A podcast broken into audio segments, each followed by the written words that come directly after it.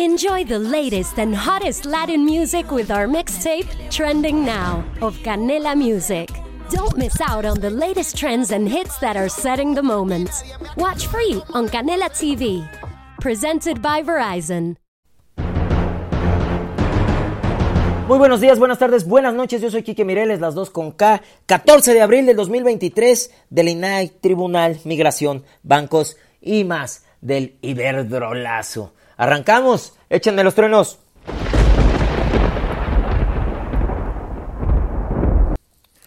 De Chile, el desprecio de este gobierno por los organismos autónomos es irrefutable. Ahora sus fuerzas han ido en contra del INAI, Instituto Nacional de Transparencia, Acceso a la Información y Protección de Datos Personales, que es un organismo autónomo en México encargado de garantizar el derecho de acceso a la información pública. Sin embargo, desde hace algunos meses se ha presentado un peligro latente para el funcionamiento del INAI. La imposibilidad de que pueda sesionar. Además, la situación del INAI también afecta a la imagen del país ante la comunidad internacional. México ha sido reconocido a nivel internacional por sus avances en materia de transparencia y acceso a la información. Sin embargo, la imposibilidad del INAI para sesionar podría poner en riesgo estos avances y afectar la percepción del país ante la comunidad global, como si no estuviera ya suficientemente chingada, ¿verdad?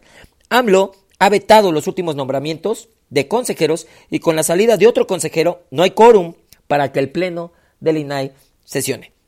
Las tinieblas de la opacidad son el escenario ideal para la corrupción en el Senado. La oposición exige se elijan a los consejeros faltantes para poder habilitar el órgano que lleva 379 días hasta el día de hoy, 14 de abril 2023, sin pleno completo. La orden de Palacio es retrasar lo más posible esto. Adán Augusto incluso se tomó el tiempo de ir al Senado a pedirle a los senadores de Morena evitaran la elección de consejeros, y así fue, con voto incluido del morenista Gilberto Herrera, de Querétaro, claro, votaron en contra de incluir en orden del día la elección de consejeros, un voto contra la transparencia. Pero, ¿qué quiere ocultar este gobierno? ¿Acaso será que el tono de 15 mil millones de pesos en Segalmex apenas es la punta del iceberg? Si es así, el Titanic de la 4T no tardará mucho en impactarse, ¿eh? De mí, de mí se acuerdan. Demole. Tremendo agandalle querían armar los partidos políticos al Tribunal Electoral. Resulta que querían quitarle los dientes para que no se pudiera meter en temas partidistas y con ello se iban a llevar entre las patas las acciones afirmativas que habían permitido que grupos vulnerables y minorías como indígenas, afromexicanos, comunidad LGBTTT más tuvieran representación en las cámaras. Todo por la obsesión de sus cúpulas y dirigentes que solo ven por ellos, sin importarles realmente su militancia. Y aquí van todos, porque estaban metidos desde Morena hasta el PAN, el PRI, el PRD, PT, el Verde, todos. El único que se hizo a un lado, pero porque sabía que le convenía hacerse como el que no quiere, fue Movimiento Ciudadano. Al final, si todos aprobaban, también se beneficiaría, pero ninguno contó con la rebelión de sus bases. Así es, como las cuentas no le salen a los partidos, pues sus diputados y senadores rebeldes salieron a decir que así como el INE, el tribunal tampoco se toca. En suspenso, este agandalle. Por lo pronto, los votos, los votos hoy, 14 de abril, nomás no les dan. De Pozole. El Banco de Bienestar solo genera malestar para sus usuarios. Reportan robos por más de 136 millones en sus sucursales y ¿qué creen?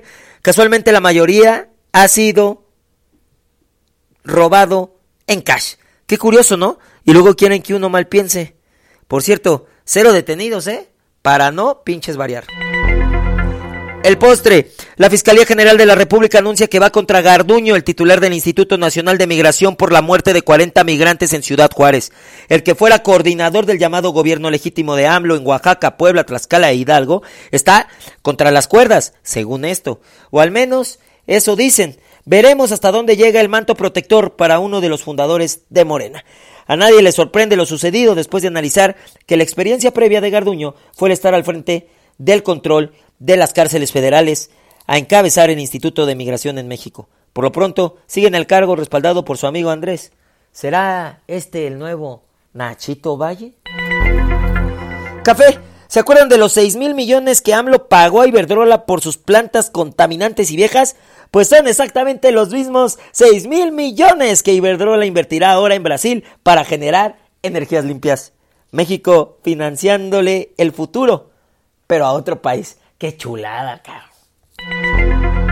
Yo soy Kike Mireles y esto ha sido todo. Puedes seguirme en redes sociales como arroba Kike Mireles en Twitter, Instagram, en YouTube, en Facebook como Quique Mireles y en De Chile Mole y Pozole, la fanpage, y también en TikTok como Quique Mireles TikTok.